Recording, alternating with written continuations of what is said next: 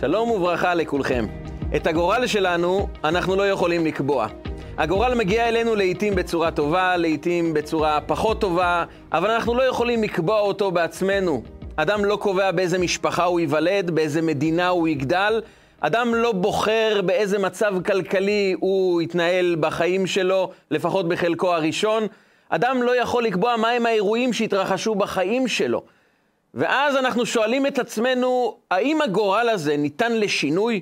או שיש לפעמים גורל טוב ולפעמים גורל פחות טוב, יש בני אדם שיזכו לגורל מוצלח בחיים שלהם, ויש אנשים שקיבלו גורל פחות טוב בחיים שלהם. האם זו גזירת גורל? איך נכון בכלל להתייחס לגורל הפחות נעים שמגיע אלינו בחיים, ולכל אדם בחיים יש לפעמים זמנים טובים וזמנים פחות טובים, וזה לא תלוי בנו. מה הגישה הנכונה? מהי הגישה הבריאה? איך היהדות רואה את האירועים הפחות טובים בחיים שלנו? איך אנחנו אמורים להסתכל על זה? כי ברגע שנרכוש את נקודת המבט הנכונה על האירועים האלו, קודם כל נוכל להפיק מהם טובה לחיים שלנו, וגם נוכל לשנות את ההתנהלות של החיים סביבנו לחיים הרבה יותר טובים והרבה יותר מוצלחים. השאלה היא איך עושים את זה, וזה נוגע ביום הגדול והקדוש שמגיע אלינו פעם בשנה, יום הכיפורים. יום הכיפורים זה רגע שהעם היהודי, רובו ככולו, עוצר את שטף החיים ובוחר להסתכל על, הנשמה, על הנשמה שלו. בוחר להסתכל על עומק החיים, על היהדות שבנו, על המסר שיש לנו לתת לעולם ומה בעצם באנו לעשות כאן. וכדי באמת להסתכל ולקבל את נקודת המבט היהודית על החיים, אנחנו צריכים לקבל את נקודת המבט העמוקה של יום הכיפורים. ויש את אחד העבודות, אחת העבודות המפורסמות, הייחודיות, שמתרחשות בבית המקדש ביום הכיפורים, שביחד עם זה שזו עבודה מאוד מרכזית, יש בה גם משהו מאוד תמוה, מאוד מוזר, בתוך בית המקדש. וזה נקרא זמן הגורל. כך נאמר בתורה בפרשת אחרי מות, בבית המקדש, ביום הכיפורים, ונתן אהרון על שני השעירים גורלות. אהרון, או הכהן הגדול, נדרש לקחת באמצעו של יום הכיפורים שני שעירים. מכינים אותם כבר לפני יום הכיפורים, לוקחים שני תיישים שווים במראה, בקומה ובדמים. הם חייבים להיות דומים לחלוטין. והוא מעמיד אותם במרכז בית המקדש, ואז הוא מפיל גורלות. גורל אחד להשם וגורל אחד לעזאזל. הכהן בטקס דרמטי מיוחד, שכולם צופים על הכהן, הוא בא ואמור להטיל גורלות איזה קורבן יוקרב בבית המקדש, הוא יהיה להשם, והקורבן השני, לידו, שדומה לו לחלוטין, הוא ילך לעזאזל. הכוונה היא, הוא יישלח ביד איש עיתי המדברה. איש עיתי זה אדם שמוכן לכך, מוכן לעבודה הזו עוד מלפני יום הכיפורים, ויש מפרשים שמסבירים שזה איש עיתי, איש שהעת שלו, הזמן שלו מוגבל. את השנה הקרובה הוא לא הולך לעבור בשלום, הוא ייפטר מהעולם. ואותו אדם שנבחר לכך, לוקח את השעיר לעזאזל, הולך איתו במדבר, רחוק מבני אדם, רחוק ממקום שבו אפשר לאכול ולשתות, מדבר צחיח, הוא עולה על צוק של הר ושולח את השעיר לעזאזל, זורק אותו, והקורבן הזה מת. הוא מתגלגל ולא מגיע לחצי ההר עד שהוא מתפרק לחלוטין. קורבן אחד יוקרב בבית המקדש והשני לעזאזל. וכאשר אנחנו רוצים לבחור מי ילך לאיפה, מי הקורבן להשם ומי הקורבן לעזאזל, צריכים להפיל גורל. וכאן זה הרגע להתעמק מה המסר בכל העבודה הזו. הרי זה מוזר לחלוטין. קודם כל, התנאי שהם חייבים להיות דומים לחלוטין. אומרת המשנה במסכת יומא פרק ו', ומצוותן שיהיו שווים במראה, בקומה ובדמים. במראה הכוונה שהם יהיו דומים באותו צבע, בקומה שלא יהיה תיש יותר גבוה מהתיש השני, ושווים בדמים הכוונה במחיר שלהם. המשקל שלהם אותו הדבר, שלא יהיה אחד שווה יותר. וכל אדם שקורא את המשנה תוהה בינו לבין עצמו, למה זה כל כך חשוב באמצע יום הכיפורים? ביום הגדול והקדוש, שנכנסים לקודש הקודשים, שריבונו של עולם בא ומכפר על בני ישראל כי הוא מגלה את עומק הקשר בין עצם הנשמה שלנו לבין הקדוש ברוך הוא בעצמו. ברגעים האלה כל כך חשוב ששני תיישים יהיו דומים לחלוטין, שהם יהיו באותו גובה, שיהיה להם את אותה כמות בשר ונוכל למכור אותם באותו מחיר? למה זה כל כך חשוב? ואם הם באמת כל כך דומים, אז למה צריך לעשות טקס שלם של גורלות? איזה קורבן יוקרב בבית המקדש, ואיזה מהתיישים ילך וייזרק מההר הקורבן לעזאזל. למה זה כל כך חשוב לערוך טקס שבו מביאים קלפי ויש שם תיבה מעץ ואנחנו לוקחים שתי חתיכות עץ, על אחד כתוב להשם ועל השני כתוב לעזאזל ויש משמעות מאוד גדולה האם זה יצא בצד ימין או בצד שמאל. אם זה יצא בצד ימין, הקורבן שילך להיות מוקרב בבית המקדש זה סימן טוב. למה כל הטקס הזה? אלא שכאן אנחנו נכנסים לסוד העמוק של יום הכיפורים, שהוא בעצם סוד הגורל, לא רק בבית המקדש ביום הכיפורים, אלא בעצם סוד הגורל בכלל בחיים האישיים שלנו. בחיים האישיים שלנו, יש לנו לפעמים את רגעי הלהשם ויש את רגעי הלעזאזל. יש את הזמנים שאנחנו מרגישים עטופים, במשפחה אוהבת, משפחה תומכת, הכל מסתדר, אנחנו נמצאים במקום שבו אנחנו מרגישים שאנחנו אמורים להיות, הכל מסתדר לפי התוכניות, אנחנו מרגישים שאנחנו במקום הנכון, בזמן הנכון, וכל המעטפת תומכת בנו. יש לנו את הזמנים של לעזאזל, זה בדיוק ההפך. זה אדם מרגיש, אדם שמרגיש שהוא נמצא במדבר לבד, בודד, אין משפחה תומכת, אין אף אחד שמסייע. הדברים הבסיסיים לא נמצאים. הוא נמצא במדבר צחיח שהוא שואל את עצמו מאין יבוא עזרי. ולא רק שהמקום שבו הוא נמצא הוא מקום לא תומך, מקום שנמצא רחוק מכל מה שאנחנו היינו מצפים ורוצים בחיים שלנו, מדבר שממה סביבנו. הקורבן נזרק לעזאזל, הוא נזרק מההר ולפעמים החיים מראים לנו איך שהכל מתפרק. פתאום שום דבר לא נשאר כמו שהיה. ולא היה מגיע לחצי ההר עד שהיה מתפרק לאיברים. ולפעמים זה מה שאנחנו מרגישים בחיים, שהכל מתפרק, שום דבר כבר לא מחזיק, אין שום סוג של יציבות בחיים, ואין גם למי לפנות. ושני האירועים האלו, שני גזרות הגורל האלו, יש בהם עומק, שרק אם נבין את עומקו של המסר של יום הכיפורים, נוכל לדעת איך להתייחס לזמנים האלו בחיים בצורה נכונה, ולדעת גם כיצד אנחנו יכולים לשנות את כל המציאות לטובה. סוד ההגרלה בין הקורבן שיהיה להשם, לקורבן לעזאזל, נמצא בסיפור מאוד מפתיע במסכת בכורות דף ח'. הגמרא מספרת על רבי יהושע בן חנניה. רבי יהושע בן חנניה היה אחד מגדולי חכמי ישראל. והוא יצא במצוותו של המלך באותה תקופה, מלך רומי, הוא יצא לוויכוח עם סבי דבי אתונה, עם החכמים הגדולים של אתונה, מייסדי הפילוסופיה היוונית. מייסדי החוכמה היוונית, צורת החשיבה היוונית, שעד היום היא משרתת את צורת החשיבה הכללית בעולם, את הפילוסופיה שיש בעולם. חכמי יוון הם היו התשתית של כל העולם התרבותי שבו עד היום אנחנו חיים. ורבי יהושע בן חנניה הלך להתווכח איתם, והוויכוח במצוותו של המלך של אותה תקופה היה ויכוח על יסודות היהדות, על צורת ההסתכלות הנכונה על החיים, על ייעוד אמיתי, על מהו עולם הבא, מהו עולם הזה, מהם חיים אמיתיים, מה התכלית של כל הבריאה. אבל הדבר המפתיע בסיפור שאותו מספרת הגמרא זה שכאשר אנחנו מנסים ללמוד על הוויכוח ביניהם, בין סבי דבי אתונה, פילוסופיית יוון, לבין החוכמה היהודית שמיוצגת בידיו של רבי יהושע בן חנניה, אנחנו מוצאים שם ויכוח שנראה לנו על פניו מתאים לילדים קטנים בגן. הם אה, מוציאים למשל, השאלה העשירית, מה שנקרא בתלמוד, השאלה העשירית הם מוציאים שני ביצים. ומציבים בפני, בפני רבי יהושע בן חנניה את שתי הביצים, ואומרים לו, תגיד לנו איזה ביצה מגיעה מתרנגולת שחורה, ואיזו ביצה מגיעה מתרנגולת לבנה. והשאלה הזו היא שאלה מהותית שנוגעת בשורש של ההסתכלות היהודית על החיים.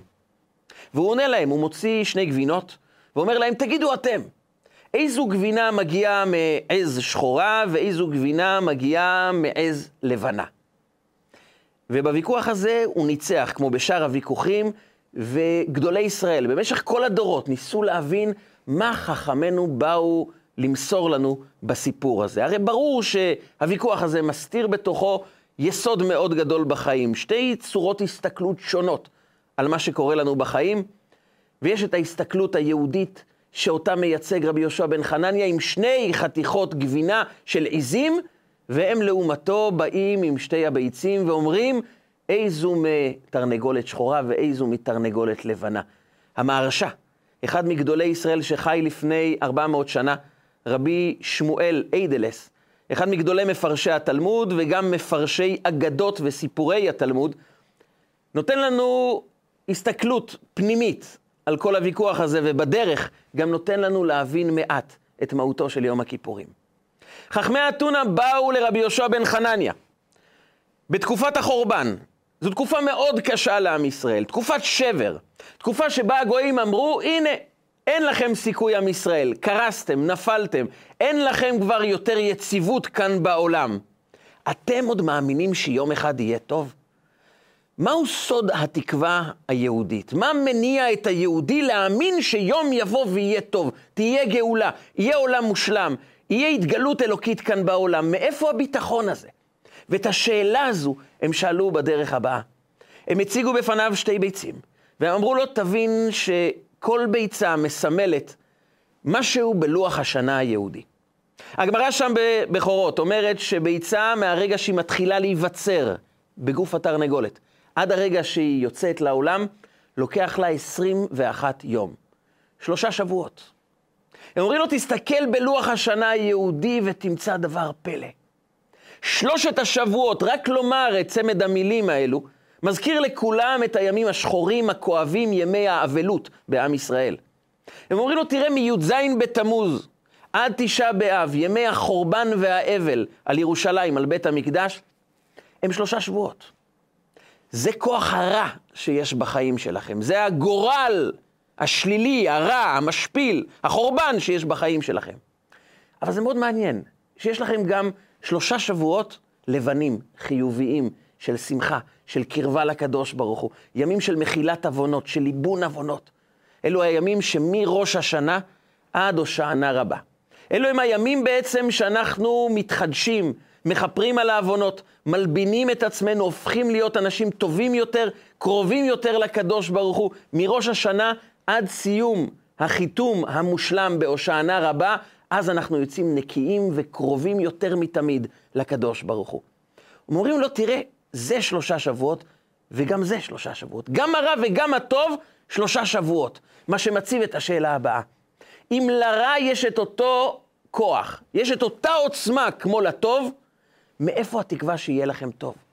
אם הטוב היה מתמשך על פני משך זמן ארוך יותר, אפשר להבין שאתם מאמינים שלטוב יש יותר עוצמה, יש יותר כוח. אבל לרע ולטוב יש את אותה עוצמה, ואם תסתכל על מציאות החיים שלך ושל העם שלך עכשיו, בנקודת הזמן הזו, אתם נמצאים בעומק הרע, חורבן שלם. הי"ז בתמוז ותשעה באב הם הנוכחות האמיתית בחיים שלכם. עכשיו הכל שחור. למה אתה מאמין שיהיה טוב? הרי הרע, יש לו את אותה עוצמה כמו הטוב, וכעת הוא ניצח. זה כמו שני צבאות שנלחמים, יש להם את אותה עוצמה, מיש, מישהו בסופו של דבר ינצח. ואתה רואה שהרע ניצח. אז למה אתם ממשיכים להאמין שיהיה טוב? למה אתם מאמינים בגאולה? למה אתם מאמינים שיום יבוא והכל ישתנה לטובה? מאיפה הבסיס הרעיוני להאמין שיהיה טוב? וכאן אומר להם רבי יהושע בן חנניה, כל צורת החשיבה שלכם היא טעות אחת גדולה. וכאשר אני מציב בפניכם את שני הגבינות, אני בא להזכיר לכם בשני הגבינות עיזים את שני השעירים שמוקרבים בבית המקדש ובעזאזל, ביום הזה של יום הכיפורים. הם מביאים נקודת יסוד, נקודת מוצא, בסיס רעיוני חשיבתי, שהוא ההפך הגמור להסתכלות היוונית על החיים. תסתכלו על שניהם. הם חייבים להיות שווים במראה, בקומה ובדמים. למה זה כל כך חשוב? מסיבה אחת פשוטה. שניהם מייצגים את אותו טוב מושלם. אתם חיים ברשות הרבים של ההכרה. מהי רשות הרבים? רשות הרבים זה בעצם אומר שיש המון כוחות שמשחקים בתוך חלל החיים שלנו. ככה זה גם במיתולוגיה היוונית.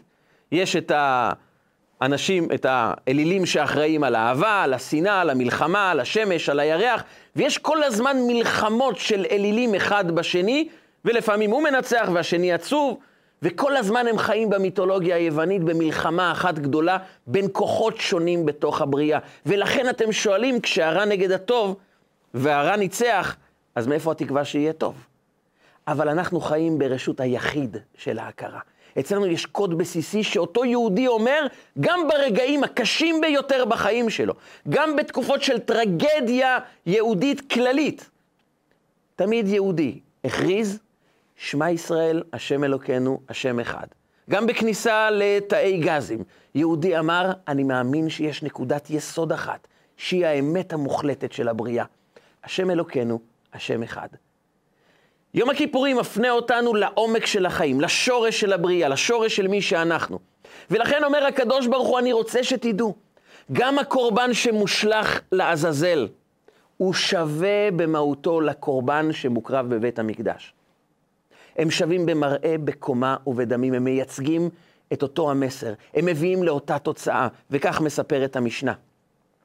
על הקורבן שהיה נזרק מההר, הקורבן שהיה נשלח לעזאזל, היו קושרים לו על הקרניים לשון של זהורית, מעין רצועה אדומה, שחלק ממנה היו תולים על השער בבית המקדש, שערי ניקנור, חלק היו תולים על סלע במדבר, וחלק היה נמצא על הקרן של התאי של השעיר שהיה מושלך לעזאזל. וברגע שהוא היה מושלך התבצע דבר פלא. ברגע שהוא היה מת ומתפרק, הקדוש ברוך הוא באותם רגעים היה מוחל על עוונותיהם של עם ישראל, והלשון של זהורית, הרצועה האדומה, הייתה הופכת ללבנה. גם על הקרן של התיש, גם על האבן וגם בבית המקדש. באותה שעה כל ישראל ראו איך הרצועה הפכה ללבנה, ואז ידעו שהקדוש ברוך הוא מוחל על עוונותיהם של עם ישראל. הקדוש ברוך הוא ביקש למסור מסר. גם כאשר הקורבן מוקרב בבית המקדש, וגם כאשר הקורבן נמצא לעזאזל, הוא נמצא במקום הגרוע ביותר. הוא בא להלבין עוונותיהם של עם ישראל. אם תסתכלו על המצב כפי שהוא בחיצוניות, בהסתכלות יוונית של רשות הרבים, אז יש כאן כוח של טוב מול כוח של רע, וכמובן שהשעיר שמוקרב בבית המקדש זכה להיות נמצא במקום הקדוש ביותר, בזמן הקדוש ביותר, נמצא מוקף בקדושה, מתעלה בהתעלות רוחנית, אבל השני שדומה לו כל כך, מושלך לעזאזל, בלי שחיטה, בלי הקרבה, לא במקום קדוש, במקום רחוק על ידי בן אדם גם שלא ישרוד באותה שנה. שיא השפלות, שיא הקריסה, שיא החורבן.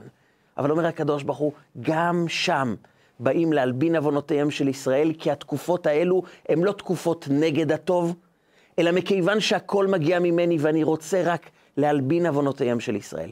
אני רוצה לעורר טוב עמוק יותר שקיים בעם ישראל, אז לפעמים אני מוליך את האדם דרך המדבר, לפעמים אדם מרגיש שהוא נזרק מהמד... מההר ומתפרק כולו, אבל המטרה היא בעצם לא להסתכל על המצב כפי שהוא בהסתכלות היוונית, אלא להבין שאם בשורש זה הגיע כדי לגרום לנו טוב, כדי להפוך אותנו לטובים יותר, אז אני אמור להזכיר לעצמי שני דברים. הדבר הראשון זה קודם כל לזכור את השורש. קודם כל להבין שרק בתרבות יוונית הטוב הוא מול הרע. יש מציאות של עולם טבעי ויש מציאות של נס. אלו הם דברים שונים, מנוגדים, דברים שלא יכולים להתחבר. יש שמיים ויש ארץ. יש גשמיות ויש רוחניות, יש טבע ויש נס, יש טוב ויש רע. החילוק הזה הוא ההתנגדות ליהדות ולנקודת האמת של יום הכיפורים, שמכריזה השם אלוקינו, השם אחד. הכהן הגדול היה אומר את שם המפורש, וכל העם היו נופלים על פניהם ואומרים ברוך שם כבוד מלכותו לעולם ועד. אני יודע שיש שם אמיתי, שהוא הבסיס לבריאה, הוא האמת של כל המציאות. ואם הוא האמת של כל המציאות, ברור לי שגם הקריסה הזו מההר, גם המדבר, גם כל המעטפת החיצונית שהיא כל כך לא נוחה, היא כל כך לא נעימה, היא רק מעטפת. הנקודה האמיתית היא השם אלוקינו, השם אחד. יש כאן טוב שמסתתר, יש כאן משהו שבא לרומם אותי. וכאן הבחירה. הבחירה היא האם להסתכל על הצד החיצוני, על הכאב, על ההשפלה, על כמה אנשים לא טובים, על כמה רע ומר לי בחיים, או להסתכל שיש כאן נקודת שורש אמיתית. תחילת השינוי היא מתחילה, היא מגיעה מהשורש. כאשר אנחנו זוכרים מאיפה הכל מגיע. וכאשר אדם יודע שזה מגיע מנקודת אמת של טוב אלוקי, אני מתחיל להביט על המציאות בעיניים אחרות. לא כמה רע, לא תלונות, לא כאב, לא הלקאה עצמית ולא רחמים עצמיים, כי זה רק ממוקד במה לא טוב, במה קורה בשטח, אלא אני שואל את עצמי שאלה אחרת. מה הטוב שמסתתר כאן? מה זה בא ללמד אותי? איך אני יכול לצמוח מהמקום הזה? מה הטוב שזה יכול כן לתת לי? נכון שכשמסתכלים על המעטפת יש המון רע, אבל כאן הפלא הגדול, ככל שמתמקדים בשורש, בנקודת הטוב, נקודת הטוב הולכת וגדלה. וכאשר מסתכלים על המעטפת, היא מתחילה לסגור עלינו עד שאנחנו שרועים עמוק, שקועים עמוק, בתוך רחמים עצמיים, בתוך כאב ומרירות שרק הולכת ומתגברת. וכאן הכלל הגדול. ככל שמתעסקים עם המעטפת החיצונית הלא נעימה, היא הולכת וגדלה, היא הולכת וסוגרת עלינו. ככל שאנחנו מניחים אותה בצד, לא שאנחנו מתעלמים, אבל אנחנו בוחרים להתמקד בנקודת השורש, נקודת היסוד. שגם השעיר לעזאזל וגם השעיר להשם, שניהם שווים במראה, בקומה ובדמים, ואז מוסיפה המשנה עוד דבר, ולקיחתן כאחד. אתה צריך לקנות אותם בקנייה אחת. אי אפשר לקנות כעת את השעיר לעזאזל ובעוד שעה את השעיר להשם. צריכים לקנות אותם ביחד. אומר הקדוש ברוך הוא, תבין שלקיחתן כאחד. כל המהות שלהם זה אחד, לקיחתן כאחד. אתה צריך לזכור את האחד של הקדוש ברוך הוא, גם בשעיר לעזאזל, ובטח בשעיר להשם. הם באים לייצג את נקודת האחדות, נקודת השורש. אומר רבי יהושע בן חנניה ליוונים, כל השאלה שלכם מבוססת על יסוד שהוא טעות אחת גדולה. אין מלחמות בין כוחות, בין אלילים. יש כאן נקודת יסוד אחת, שהוא, הקדוש ברוך הוא מנהל את הכל, והוא רוצה לגלות טוב כאן בעולם. זה שיש רע וזה שיש טוב, זה מכיוון שהם מסלולים שונים שאמורים להביא אותנו לאותה נקודה. להלבין עוונותיהם של עם ישראל, להיות טובים יותר. וככל שאנחנו מתמקדים בנקודה הזו תוך ידיעת השורש, התחברות לשורש, להזכיר לעצמנו יום-יום שבשורש הדברים הם טובים. יש ביטוי בקבלה שאומר, לט שמאלה באי עתיקה. צד השמאל, צד הכאב, צד הדין, צד הצמצום, הצד שמייצג את הכאב, את הרע, את השבר, את החורבן, הוא נמצא רק ברובד החיצוני, בשורש, מה שנקרא ברובד העתיק, שזה הרובד העמוק שלמעלה מהמציאות. לט שמאלה באי עתיקה. אין צד שמאלי, צד של דין, צד של צמצום, צד של כאב ושבר. אין בשורש. אבל הבחירה בידינו. האם אנחנו בוחרים להסתכל על המציאות כפי שהיא למטה, או בוחרים להיות אנשים של שורש, של יסוד. זה סוד הגורל. סוד הגורל הוא בעצם, הקדוש ברוך הוא אומר, תזכור שזה מגיע למעלה, לא אתה בוחר. ואם אתה זוכר שזה מגיע מלמעלה, אז אתה זוכר שבשורש זה טוב, ואז אתה מתמקד רק בנקודה היסודית, איך אני צומח מפה, מה הטוב שזה כן מביא לי.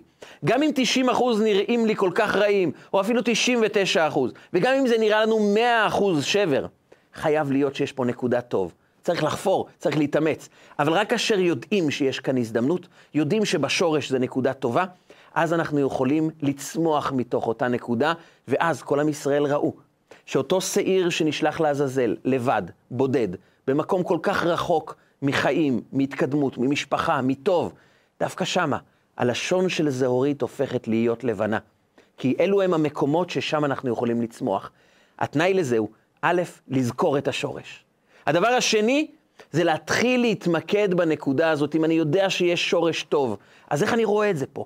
מה זה מלמד אותי? איך מהסיטואציה הזאת אני יכול להפיק משהו טוב שאני יכול לתרום לעולם?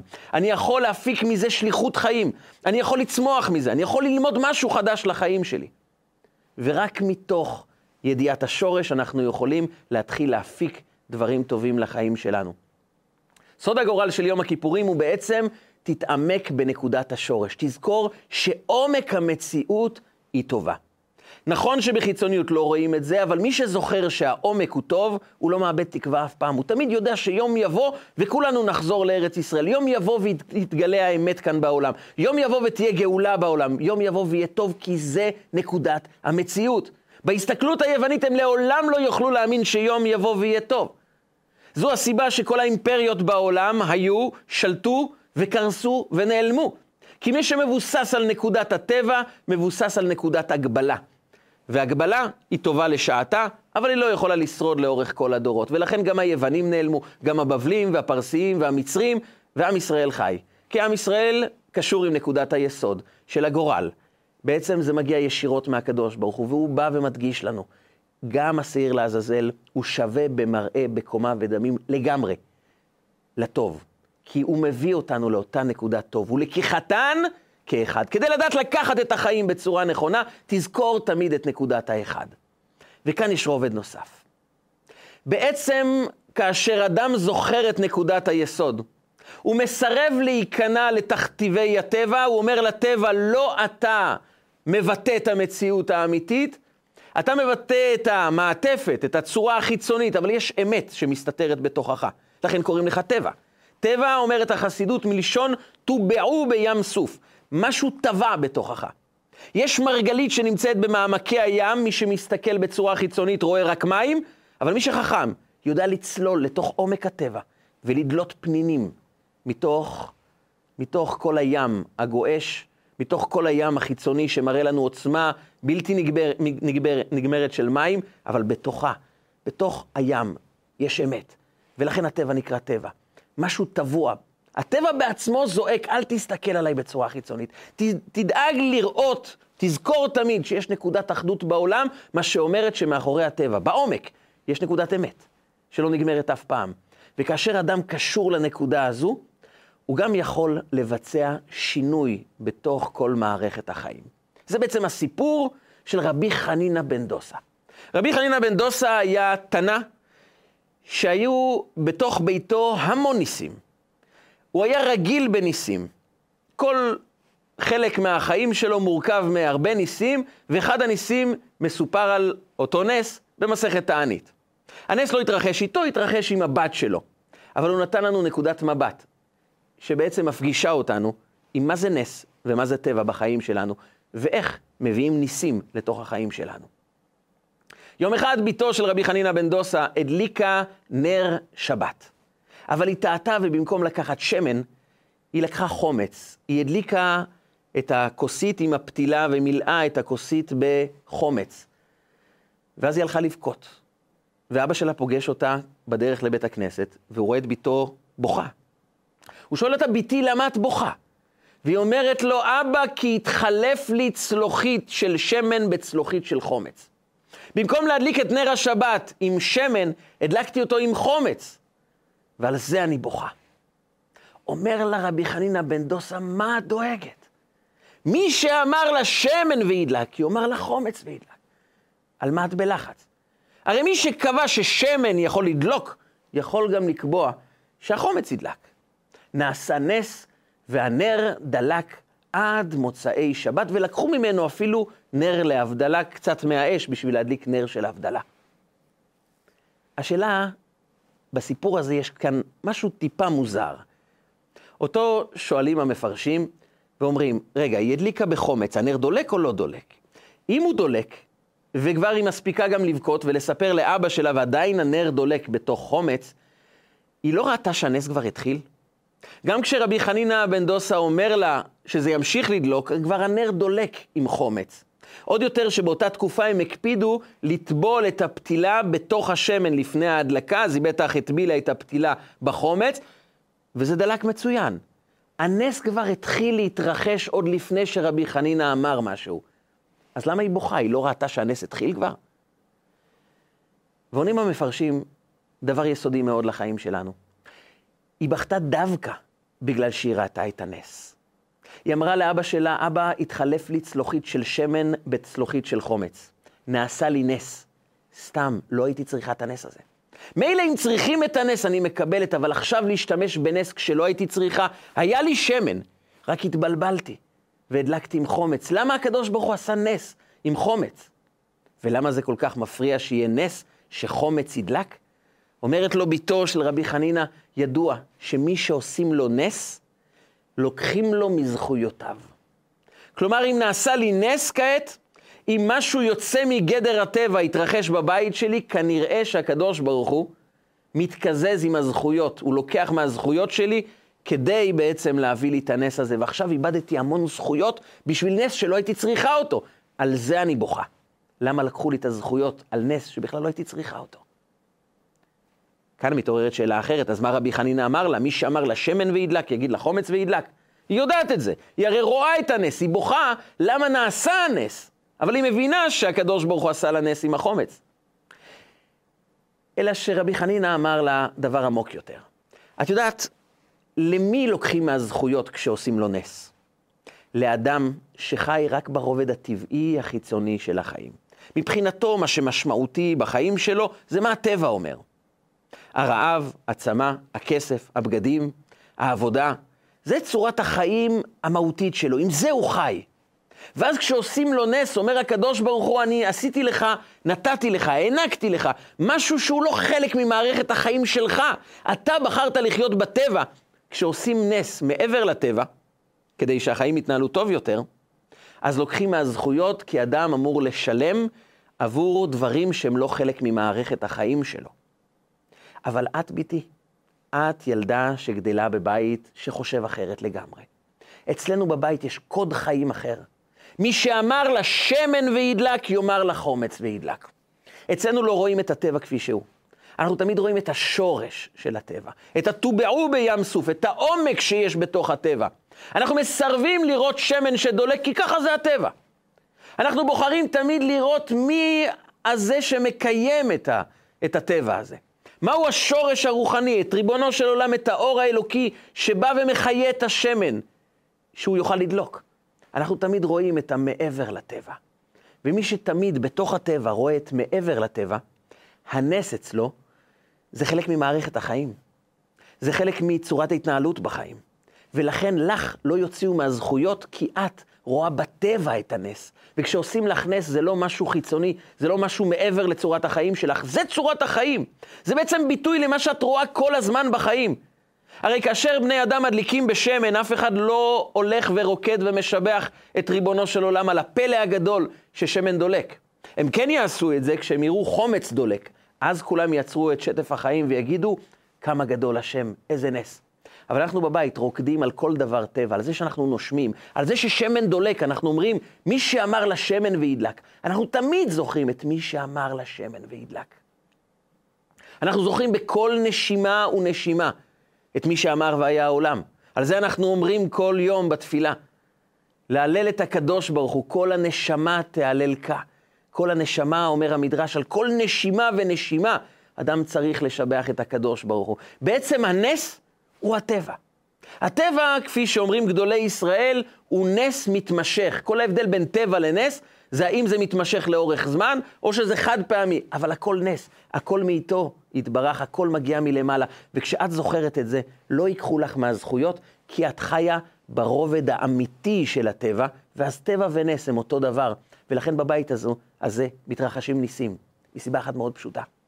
כשאדם זוכר את השורש, הוא לא מגביל את עצמו בטבע, הטבע לא מגביל אותו. טבע מגביל אנשים שמעניקים לטבע את כל המסך, את כל צורת החיים. הם קוראים ברך בפני הטבע, אז הטבע גם מגביל את החיים שלהם. אבל מי שמסרב להיכנע לטבע, הוא אומר, לא הטבע מנהל את העולם, אני זוכר את מי שאמר לשמן וידלק, אז הוא לא מוגבל בחיים טבעיים בצורה שלהם כפי שהיא מוצגת בפנינו. הוא יכול גם לשנות את הטבע, כי הוא מכיר את השורש של הטבע.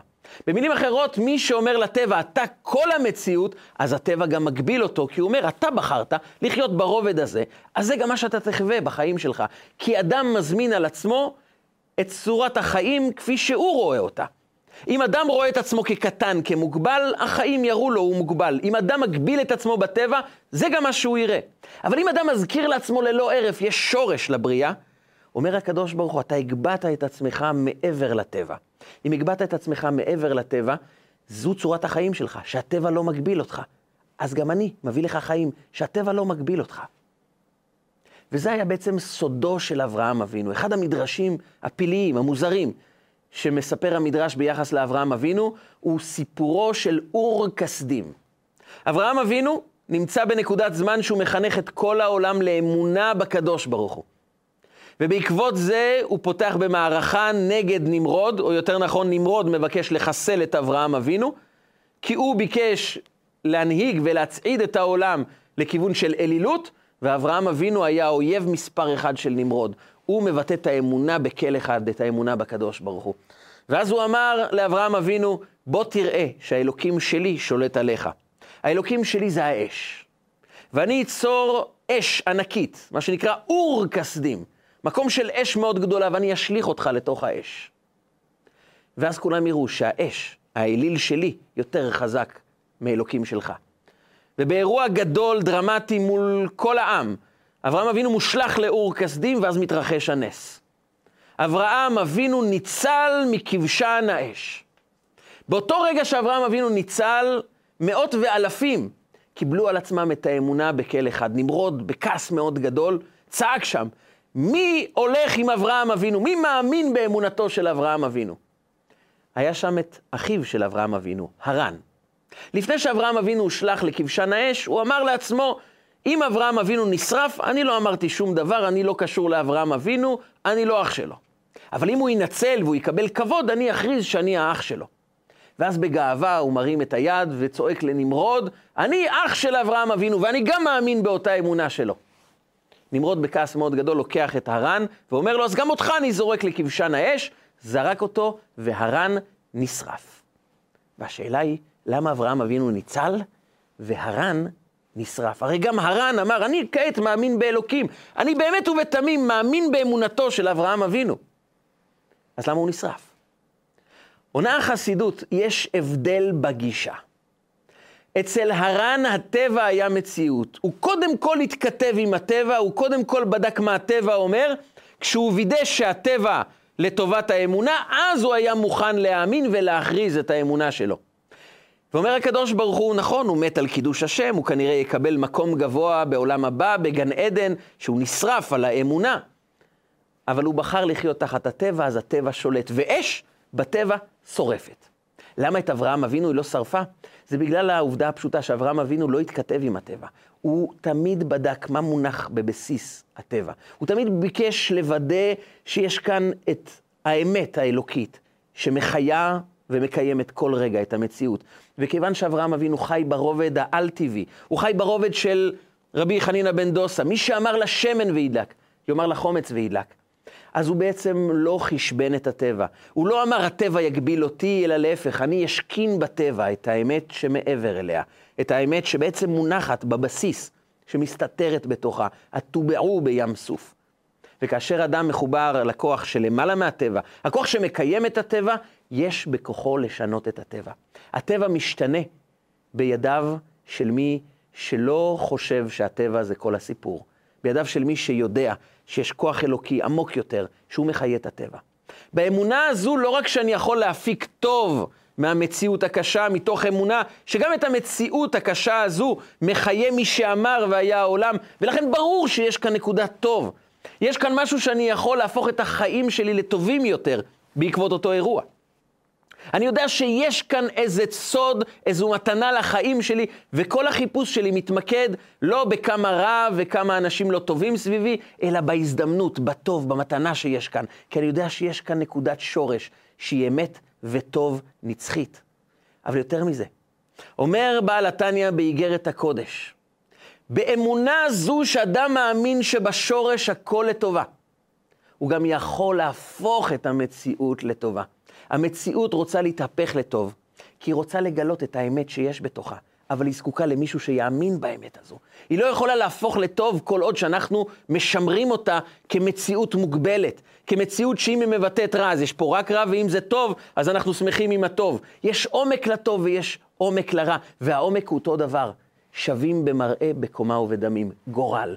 גורל זה בעצם תזכור שיש משהו מעבר לטבע, וכשאתה זוכר אותו, אתה א', מפיק טוב מכל אירוע, צומח מכל נפילה, ודבר שני, כיוון שאנחנו משכינים את האמת בתוך המציאות, המציאות מתבטלת ואז היא יכולה להפוך, להתאים את עצמה לשורש שנמצא בה, לנקודת הטוב. זה היה בעצם סודו של רבי חנינא בן דוסה, סודו של אברהם אבינו, שעומק המציאות הוא אלוקות. אני לא קורע ברך בפני המציאות, ולכן אני מחובר לדבר נצחי, ועל זה נאמר שעם ישראל הוא עם שכל הזמן חי וקיים. אני השם לא שניתי, ואתם בני יעקב לא כיליתם. אומרת החסידות, אני השם לא שניתי, אני לא משתנה, אני לא נתון לשינויים, שינויים שייכים ברובד טבעי, מוגבל, חיצוני, אבל אני מעבר לזה, אני השם לא משתנה, אני השם לא שניתי. וזו הסיבה שאתם בני יעקב לא כיליתם. אתם לעולם לא תיעלמו מהמפה, כי אתם קשורים לרובד שמעל הטבע. זה סוד יום הכיפורים. אנחנו עוצרים לרגע את שטף החיים וזוכרים את הזהות הנשמתית שלנו, שבעומק היא הרבה מעבר לטבע, היא האמת של הטבע. ולכן אנחנו עוצרים, צמים רגע, מתחברים לנשמה שלנו, מתחברים לעומק של החיים.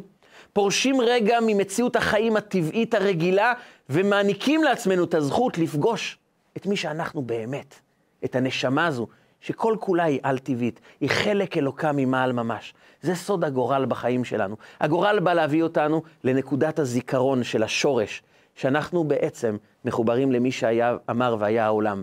זו המציאות האמיתית של הבריאה. לכן אנחנו מאמינים, אומר רבי יהושע בן חנניה לזקני יוון, לפילוסופיה היוונית, אנחנו מאמינים ששורש המציאות הוא תמיד אחד. אין מלחמה בין כוחות. אם היה מלחמה, היה ספק מי ינצח. אבל אם נקודת השורש היא תמיד טובה, גם הקורבן לעזאזל, הוא בא לקדם אותנו ולהביא אותנו למקום טוב יותר. גם האירועים הלא טובים באים להצמיח אותנו, אנחנו מתמקדים רק בזה, ואנחנו יודעים שככל שאנחנו מתמקדים בנקודת האמונה שהכל לטובה, שהכל בעצם מנוהל בידי הקדוש ברוך הוא והוא טוב, ההתעסקות עם הטוב באה ומצמיחה אותנו לכיוון הרבה יותר טוב. זו ההסתכלות הנכונה שיום הכיפורים מלמד, מלמד אותנו, מביא אותנו לנקודה שעליה רבי יהושע בן חנניה אומר, הנה שני הגבינות, שני השעירים, הם נקודת התקווה שלנו. כי כשאנחנו יודעים שהכל מגיע מלמעלה לטובה, אז אנחנו מאמינים שגם המציאות יכולה להתהפך. אנחנו זוכרים את עומק המציאות הטובה, שהקדוש ברוך הוא הוא בעצם השורש של כל הטוב שנמצא כאן. ואז אנחנו זוכרים שגם אנחנו בעומק טובים. ואז אנחנו באים לבקש מחילה, לא כאנשים שמרגישים מושפלים, רעים, לא טובים, אנשים שרחוקים מהאמת, בדיוק להפך. אנחנו מרגישים שאם המציאות בעומק היא טובה, אם הקדוש ברוך הוא, שהוא הטוב המוחלט, נמצא כאן בתוך המציאות, הרי הוא גם המציאות שלנו. אם הוא המציאות בעולם, הוא בוודאי המציאות של הנשמה שלי. ואז ההסתכלות שלנו על העולם, על החטאים, על הנפילות, היא הסתכלות שהנפילה היא לא מי שאני.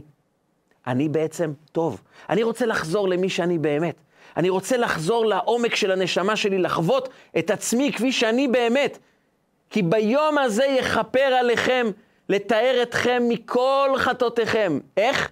לפני השם תתארו. אתם מגיעים לפנימיות של הקדוש ברוך הוא. לפני השם תתארו זה לא ממולו, זה לפנימיותו. כשאתה זוכר את פנימיות המציאות, את הפנימיות של הקדוש ברוך הוא, שזה הפנימיות שלך.